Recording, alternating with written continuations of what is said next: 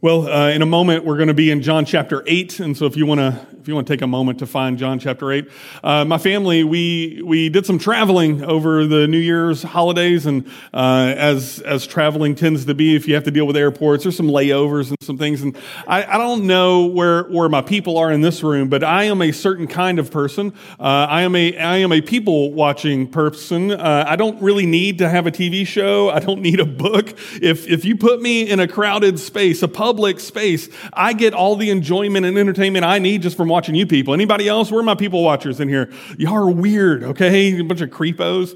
Uh, when, when you're in an airport, you can, you can, you don't have a lot of time to know somebody, but you get to really know somebody, you know, like you get to know parts of them anyway. The, the airport version of someone, which if we had to be honest, can we just agree that the airport version of us is not our best version of us? Is that, are we like, that's just universal, right? And so we, we just had some layovers, a couple hours here, a couple hours there. I think at one point we had like an eight hour thing in DFW and uh, just people watching was, was great. I just, if I could, I want to share a few of the stories that I come to learn uh, during my travels of people watching. Um, we, we ran into this little lady that had this like little chihuahua looking dog that she assured me was not a chihuahua. I'm pretty sure her eyes need to be checked because that thing looked like a chihuahua. Uh, but just in the airport, I, I don't know if you know this, it's cool to take a dog on an airplane with you now. I, I, didn't know that was possible. I think you have to buy the dog a ticket, uh, which I would never buy one of my dogs a ticket, but that's neither here nor there. This lady was cool. Uh, my kids were anxious and high energy. They've been kind of bundled up for a while, and so my youngest Max, he's he's talkative. He's he's going to run for mayor, maybe president one day. Um, uh, that just an aside, we stopped by the White House, which if you hear Max tell the story, that's the mayor's house. And so if Max tells you that he went to the mayor's house, it was the president's White House. We, we saw that on our travel. But he goes, he sees a lady with a dog. He's like, I don't know you, no stranger danger here. And they just strike up a conversation. She was the sweetest, coolest, most patient lady ever. Max is a thousand miles an hour, asking every question about the dog and what she does for a living and who her dad is and just everything you can think of. Uh, and she just talked to him like a human, which is rare, unfortunately, that adults will talk to children as humans. It was cool. I, I really like her. Uh, we had an exciting moment. Uh, at one point, we're sitting at the gate and we're waiting, and uh, all of a sudden, there's this rush of security people behind us, and we're watching. And what has happened is somebody decided to um, uh, uh, steal. Uh, is that the right word? I'm sure there's a better word from this. To unnecessarily reappropriate um, some Beats by Dre headphones that doesn't do anything for me, but apparently this is a big deal. And so he didn't have just one box of these headphones. He had two boxes of these headphones that he just swiped from one of the stores. Uh, airports are like malls now. They have stores everywhere. And so he had swiped these, these headphones and he got caught and he's running from the people. He runs into the restroom and I'm like, y'all, this is better than Jerry Springer. I'm, I'm sitting there. I'm ordering popcorn. I'm just watching the bathroom door. Like it is, I, I zero couth from me. I, I am staring this thing down. And it lasted for an hour. This guy just hold himself up in the bathroom. The police show up. It's just the most entertaining stop that we had. And eventually, you know, the police escort him out with the boxes of headphones in him. And just to say a little thing about intelligence, if you're going to commit grand larceny, maybe do it before they have a copy of your driver's license, you know, on file. He is on the wrong side of security to be stealing things, but he, he did anyway. Um, the last, the last story I'll tell you is about a guy named Frank. Now, Frank, he wasn't there, um, but his wife was. And I just want you to know, Frank's wife tells Frank's business everywhere she goes. Um, she sat behind me at one point in the airport, uh, and she's talking on the phone, and she's like, "Hey, yeah, this is whatever her name was. Uh, yeah, did you hear about? Did you hear about Frank's brother? No, no, no. Well, what had happened was that Frank's dad, way back in the '60s, had a child out, you know, not with his wife, and they just found out about it. But Frank is really upset and doesn't want anybody to know about this. And so don't tell anybody. Be sure you don't tell anybody. Okay, yeah, I'll talk to you later. Click. Hey, did you hear about Frank? And like she just went through her whole Rolodex the entire time telling all of Frank's business because poor Frank, I mean, he didn't do anything. It was Frank's dad, I guess, that did something. Um, and yet, and yet she just shared it all. It's funny because when we, when we have bad versions of ourselves or where there's a story, like we, we tend to lean into them. It's a little juicy, right? Oh man, she was all over Frank's story and she shares it. She shares the worst version of something that she just heard. Um, what if you and I uh, are universally known by the worst version of ourselves? What if your business, like Frank's business, is completely aired out for everybody?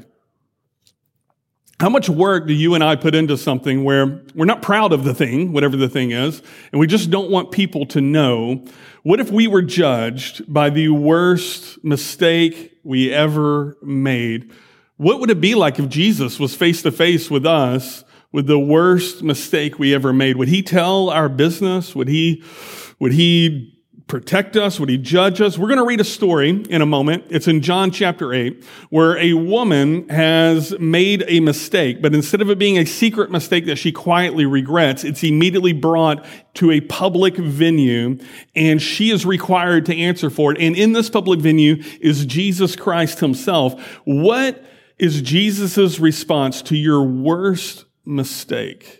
And you may find that it's different than the churchy answer. It's different than maybe what you have been taught about Jesus. I think, I think many people in our community are taught that we need to hide our worst mistakes from Jesus. But what if, what if it was fully known and still fully forgiven? We're going to look at John chapter 8 together. I would invite you to turn to that. Um, before I get into the text, I would like to take just five minutes to explain something weird about this text because the story of John chapter 8 uh, is, is strange. And in most English Bibles, if you have a physical Bible in front of you and some of your app Bibles, there are some special notes around John chapter 8. In my Bible, uh, it has the phrase in big like parentheses. It says the, the earliest manuscripts do not include, and it has the chapters and the verses. If you have a Bible in front of you, do you have a weird note around John chapter 8. Uh, anybody in here? Do you see it? Yeah, a few of you? Yeah, so here's what I want to do. I want to take, because, you know, just, just pastor hat on. I want, I want you to know how the Bible came to us and why those notes are in here. Because some people, uh, they would say things like, well, you can't trust the Bible. And then they may point to a story like this as an example of why the Bible isn't trustworthy. And I kind of have the opposite perspective on this. Uh, and let me just explain what's happened. The, the notes say that our earliest manuscripts don't include this passage right here. The story is called, uh, we call it the woman caught in adultery. And what's happened here, the problem with, uh, uh, that, that, they're trying to communicate here is that uh, the way we received our Bible, we're kind of going in two directions at the same time. On the one hand, the Bible is moving forward in time from the time that it was written to our time today. The copy that you have right now isn't the, it, it, it, the copy they had wasn't written in English. And so it's been translated. It's been passed on through the generations to this point. And so the, the people who were doing that, they, they, they, did a, a hard job of translating into different languages and making sure that uh, we have a copy of the scriptures. At the same time, we have gone backwards in time through archaeology and humanities to look at old manuscripts. And so we have, we have, uh, our studies are going in two different directions. We're bringing the Bible forward and Lord willing, the Bible will make it into the next generation, the next generation. But also our archaeologists are going backwards and they're wanting to look at it. And people who study the old version of the Bible and our current copies, the, the name of that study is Biblical Textual Criticism. Okay. And so all you nerds in here, here, you're like, yes, I would love to hear more about biblical textual criticism. I've got three more minutes of it here. There, there, are entire books you can Google, you can go look them up. It is a study worth having if you want to have it. It is dry, but it is powerful. what they're doing is they're looking at these old copies, like from the second century, third century of the Bible, and they're looking at the Bible that you and I hold in our hands, and they're saying, how, how close do these match up? And it's amazing that these are almost word for word exactly the same with these small textual variations they're very, very small. And every time there's a variation, modern Bibles will mark in the bottom, this is where the variation is. Usually, uh, that variation is instead of saying the word he, it puts the person's name. For example, in John chapter 8, verse 16, if you have your physical Bible, we're not going to put it up here, there's going to be a little note and a little note under it, and it says some manuscripts change the word father to he. It is not a substantial difference. It's just how they were writing it. They wrote he instead of father. And throughout the course of the Bible, those little notes are there, and it's always these little phrases here and there. The one big exception to that is this story we're going to look at today. It is a large text. It's about 11 verses long, 11 or 12 verses long. Um, and there's a note that says, hey, in some manuscripts, it's in a different place in the Bible. Um, in some manuscripts, it's later in John. Uh, in some manuscripts, it's actually in a different book of the Bible. This story is in the book of Luke. And they, they look through these studies. A little explanation of that for those of you who are really interested is that in um, uh, the the early church, it shows up in the the Western church's copy of the scriptures uh, really early, like second century. Um, in the Eastern church, it's absent from their scriptures until about a thousand years in, and so somewhere along the way, um, John or somebody else kind of added a chapter, added a story from where I sit, this is no different than someone putting out a second edition. After a story goes out there, they, they're just like, oh, and I want to add this to it as well. But evidence is, is that it's extremely old. If you want more about a lecture, this sermon is not going to be a lecture about textual criticism. If you want more about that, pull me off to the side. I'll give you some books. Uh, it's worth a study. But let me tell you where I land on this. The first is this. The Bible you hold in your hand is extremely, extremely credible. Those who say like the Bible has an ulterior motive really have a hard time explaining why those, all those little footnotes are in there saying, well, this is what we see in the manuscript. It's not trying to hide anything. It's trying to explain this is how we received our Bible. There, there are no real motivations. And anybody who says that just hasn't opened a Bible recently. Um, the, those notes are in your Bible wanting you to know that these, the story uh, is, is uh, a part of that tradition. Second, uh, it appears to me that the story wasn't written by John, but was probably included by John or one of his disciples as a second edition. You can also see at the end of John, there's like two the ends. Uh, it's like there's a story. Uh, you can look at this later. The very last chapter, it ends. It's like this really clean ending, and then it picks back up, and then it has another clean ending. It looks to me that John, as the Bible was being passed from church to church, he would add a few things.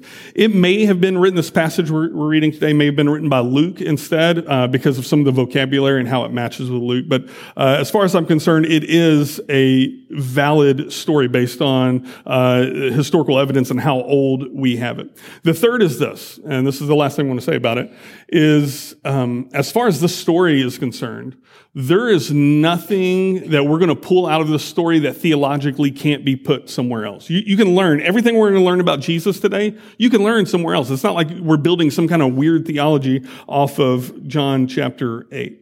So what we're going to do, uh, if now that we've you know explained that elephant in the room for those notes that are there, um, is that we're going to dive into the story, and we are going to try to catch a glimpse of what Jesus is like when he catches us in the worst version of us. What does it look like if the worst version of you is brought to Jesus and everything you wish nobody knew about you was very obvious to everybody else around you? So uh, if you have your Bible, we're in John chapter 8. Uh, we're going to start in verse 2 together. It says, Early in the morning, uh, he came again, that is Jesus, he came again to the temple, and all the people came to him, and they sat down and taught them. He sat down and, and taught them. This is a very common Jesus moment. He's, he's back in Jerusalem, he's in the temple. As he gets there, crowd's like, Yay, Jesus, let's listen to more of what he has to say. Verse 3 The scribes and Pharisees brought a woman who had been caught in adultery, and placing her in the midst, they said to him, Teacher, this woman has been caught in the act of adultery. Now, in the law, Moses commanded us to stone such women. So what do you say? This they said to test him, that they might have some charge to bring against him. Now, this is just a messed up story from the very beginning. Can we agree? There's something fishy that, like anybody who reads this is like, there's something not right about that. Um, Jesus is in his normal place, doing his normal thing with the crowd that he normally has around him. And they have caught a woman in the act of adultery, and they're going to make a spectacle out of her. They, they bring this woman uh, from, from whatever they've caught her doing to in front of Jesus, but not just a private. They could have they could have said, "Excuse me, Jesus, can we have a word? We have a question," and they privately discuss it over here with whatever she's dealing with, and say, "Let's get a let's get a feel for you." But they wanted to test Jesus. They bring her problems in front of not just Jesus, but the crowd. You're the crowd. What would it be like if I just like pointed at someone and be like, let me tell you the scariest thing, the meanest thing, the saddest story that they've gone through in the last six months and just like made a spectacle of them. These men, they didn't care anything about her.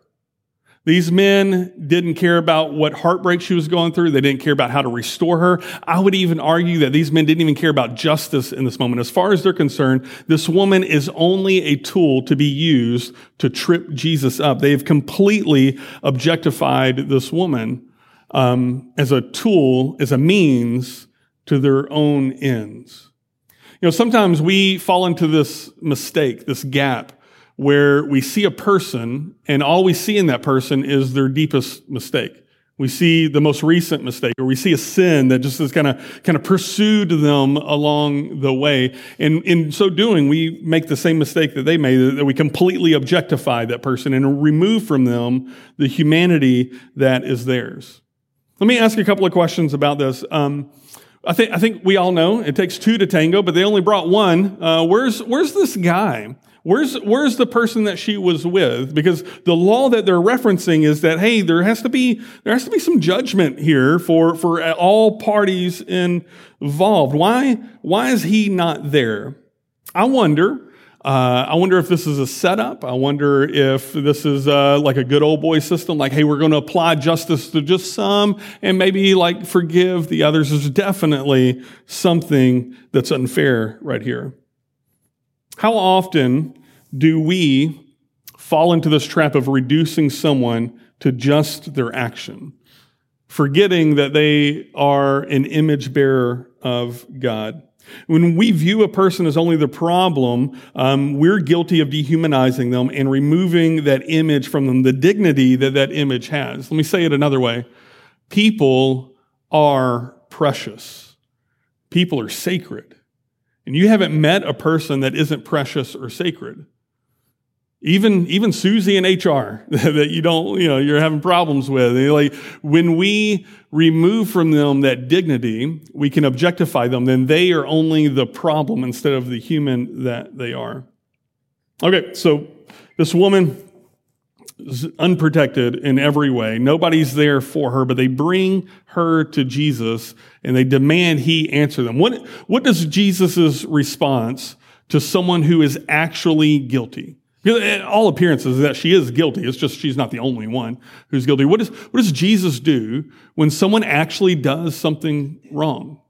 This is an important theological piece to, to land on uh, early in, in our talk today because if, if we're not careful, we dismiss people uh, who are in their worst version. But does Jesus do that? Are we acting like Jesus in that moment? Okay, so what does Jesus do? At the end of uh, verse 6, it says that Jesus bent down and he wrote with his finger on the ground. Verse 7. And as they continued to ask him, he stood up and said to them, Let him who is without sin among you be the first to throw a stone at her. And once more, he bent down and wrote on the ground. What a, what a weird moment. There's all this energy. There's this hype. There's, it's loud. There's this woman who may just be like wrapped in a blanket at this moment. And, and in all of this energy, Jesus, what are you going to do? And he pauses. Feel how long that pause was just now. He slow rolls it. He stoops down. He doesn't say a word. He writes on the ground. Who knows what he writes? There's a lot of speculation about that, but he writes on the ground. And then he just looks up and he says, okay, well, let he who is without sin cast the first stone. Whoever wants to start, you guys can, can start this. And then he stoops back down and he writes on it. This is a, a powerful kind of uh, way to change the pressure in the room. Now, on the one hand, uh, who in this room at this moment is without sin? Well, there's only one person uh, in this overall sense that is without sin. That's the sinless, blameless Jesus. Um, and that's, that's one way to read this. But on the other hand, Jesus is being challenged with a legal question and he's making a legal response. Who here is not guilty in some way of what just happened? Go ahead and throw the first stone. I think he's highlighting to them that you guys have set her up. You guys have created a scenario that has, has roped her into this. Where's the man? Um, the, the law that they're referencing requires that the man be brought to them. It requires that the witnesses have seen this, not suspected it, not hinted at it, but they have seen it. And it requires that two of them have seen uh, the crime. And it requires the law that they're referencing requires that if any man sees someone about to commit a sin, that they speak up to protect them. And he's saying to them, like, which, which one of you spoke up? Which one of you tried to stop this woman from going into the situation before it happened? Which, which one of you didn't just sit back and wait for the opportunity to use her to further your agenda?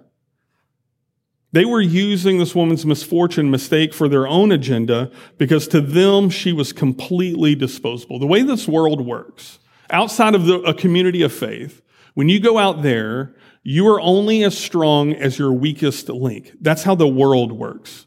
The world looks for our weakest link and then it highlights it. But that's not how the gospel works. The gospel says that despite our weakest link, which we all have one, we can be forgiven. Despite our weakest link, we can be healed and made whole. Is Jesus going to demonstrate that? Or is he going to demonstrate the way that the world works? She is absolutely vulnerable and she's made an absolute spectacle for the benefit of others. I wonder if anybody in here has kind of felt that way. Maybe not her exact story, but you feel like you've been, you've been wrung out to dry. Something happened and people have blown this way out of proportion, told more people than they should know, and you have to live with it. I wonder if anybody in here feels like Frank right now. Poor guy, his wife is telling his business all over the nation, in airports, across the land. And he's just, you know, I wish, I wish people didn't, didn't do that. But it's not that she's innocent, right? It's not like there's a misunderstanding. She's, she's actually guilty. So what does Jesus do with someone who's actually guilty, um, but vulnerable and hurting? Verse 9 says, But when they heard it, they went away one by one. What did they hear? Well, Jesus had just said to them, Well, let he who is without sin cast the first stone. And when they heard it, they went away one by one, beginning with the older ones and Jesus was left alone with the woman standing before him. It's a funny thing that the author here makes an emphasis that it begins with the older ones. I think age, uh, it, it, has a lot of effects on us. Uh, I've been feeling the effects of age in my ankle and my receding hairline. I saw a picture of myself the other day. You guys didn't tell me I'm bald on the back of my head. Like, I, I didn't know that until I see some pictures back there. Uh, age has a funny way of changing us over the years. I think, I think one of the ways that it changes us uh, is if we're honest uh, we grow in empathy a little bit. If we're honest, we remember that we were broken at one point and we know what it feels like to be broken. I don't think it's an accident that the older ones left first. Um, because they see this young girl who has nobody to protect them. I, I, would hope that some of those older ones started thinking about what their daughter would be like. I wish somebody would protect my daughter in that moment. And so the oldest one leaves first. When that oldest one leaves, then the, the next few that are younger is like, yeah, yeah, we, we're, we're messing up. We, we have no business here. And then, then they, then they leave. And one by one, they all, even the youngest, most proud and like, I'm going to take it. And when you're the last one standing, you're not as strong anymore. Even, even when we're wrong, um, people are looking up to us. If you're, if you're of a generation that's older and you got people looking up to you, just know they'll look up to your humility. They'll also look up to your pride and they tend to follow you in both directions. That seems to be what's happened here. Unfortunately, though, I think we're in a current generation, like in 2020, whatever we're in, for now. Um, I don't even know if the oldest ones would leave first. I think, I think sometimes we're so proud and we're so sure of our own rightness as Americans or as individuals that we might even stay in this crowd and try to correct Jesus on being wrong in the moment. How, how far some of us have, have fallen just as a, as a culture. So they leave one by one until only one person is left, and that's Jesus. If you find yourself in the most broken position you've ever been, guilty, red handed, completely unprotected, there are worse places in this world than to be alone at the feet of Jesus. If I can encourage you with anything, uh, getting to Jesus is is maybe not maybe it is the best thing um, you can do if you are vulnerable, if you are hurting, and there's nobody left to protect you. Uh, I believe Jesus is the kind that would. Here's what Jesus does in verse ten. Jesus stood up and said to her, "Woman, where are they? That's a funny thing. Uh, we've lost that as a culture. It was polite back then for Jesus to address her as woman. Can I just give you uh, young people just a little advice? You see a woman, don't begin like woman. You know, don't don't do that. Uh, but it, it, was a term of endearment. Jesus, in fact, he even calls his at one moment his mom is talking to him, and he, he, he says, "Woman, you know, my time has not come." It just sounds weird to American ears. It was polite then. He says to her, "Woman, where are they? Has no one condemned you?" And we get her first words. She said nothing. She's had no chance to defend herself.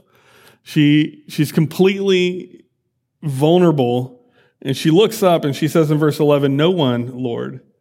And Jesus says, Neither do I condemn you. Go and from now on sin no more.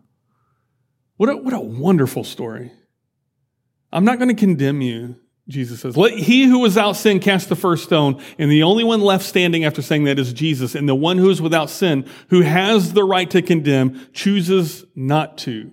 This reiterates something that John has been highlighting this entire time is that Jesus holds himself out as the one sent from the Father with the authority to judge the affairs of men and chooses not to, chooses to forgive instead. And this woman, it's not that she was innocent and there was a misunderstanding. She was guilty. And Jesus says, neither do I condemn you. Notice what Jesus didn't say. Hey, girl, it's okay. You're just doing your best. Go on, get out of here. Follow your heart, kid.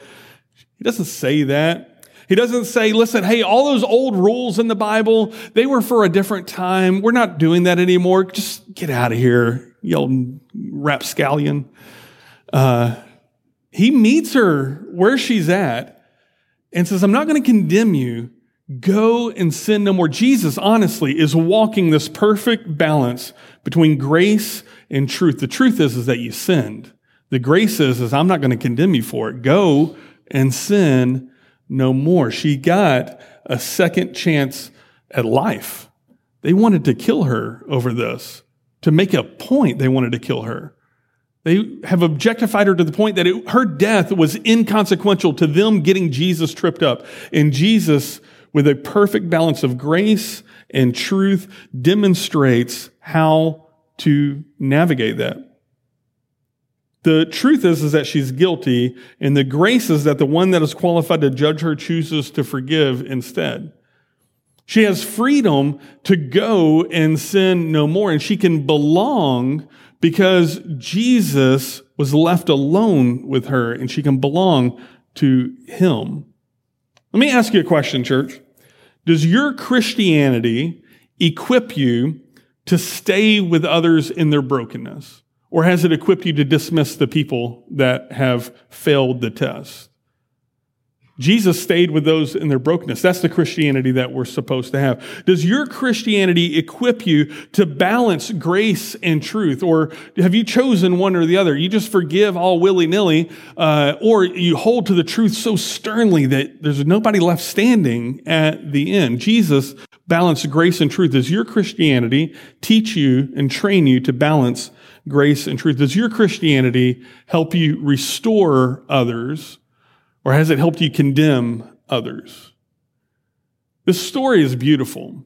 Um, I'm glad that we have it uh, in our text. People, all people, are made in the image of God. And I don't know if you know this, but that makes all people precious and valuable and irrepeatable. There will never be another like you, and there will never be another like them. People are made in the image of God, and Jesus sees that in her. We should act like Jesus.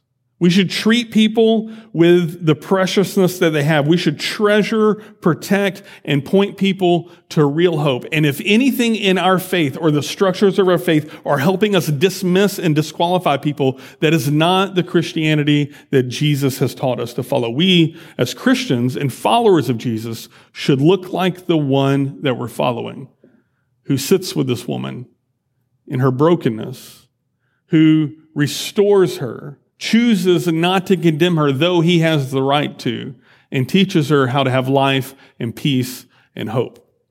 We're going to continue our series in John. This is, uh, we, we kind of drop it and pick it up from time to time. I, I, was looking at it. This is week 17 of John, and we're almost like halfway. So, uh, who, who, who knows how, how many weeks it will be in total, but we're going to spend the next four, five, six weeks looking at John specifically, the Gospel of John, because we want to get a really good look at this Jesus, this Jesus who knows what an image bearer of God should be treated like and knows how to balance grace and truth. May we, those of us who follow Jesus, look more like this Jesus and less like the stereotype that people think of when they think of Christians. Let me pray for us, uh, and then we're going to watch the cue together, some announcements together. Father, um, we, uh, we, we come to you, Lord. Um, we, we ask for your forgiveness. Um, for when we when we're so quick to dismiss people and objectify people, may we may we have more grace than that. Teach us your ways. Help us to be more like Jesus, who can who can thread that needle and uh, can walk between the two. May we, may we be people who restore each other. May we be people who reach out to each other and value the humanity that is in the others around us. Uh, Father, may we be more discipled by Jesus than we are the world and uh, not dismiss people, not objectify people. We pray, Lord, that we would look like Jesus. Um, Lord, I pray that you bless these men and women. Um, and we love you. Pray this in Jesus' name. Amen.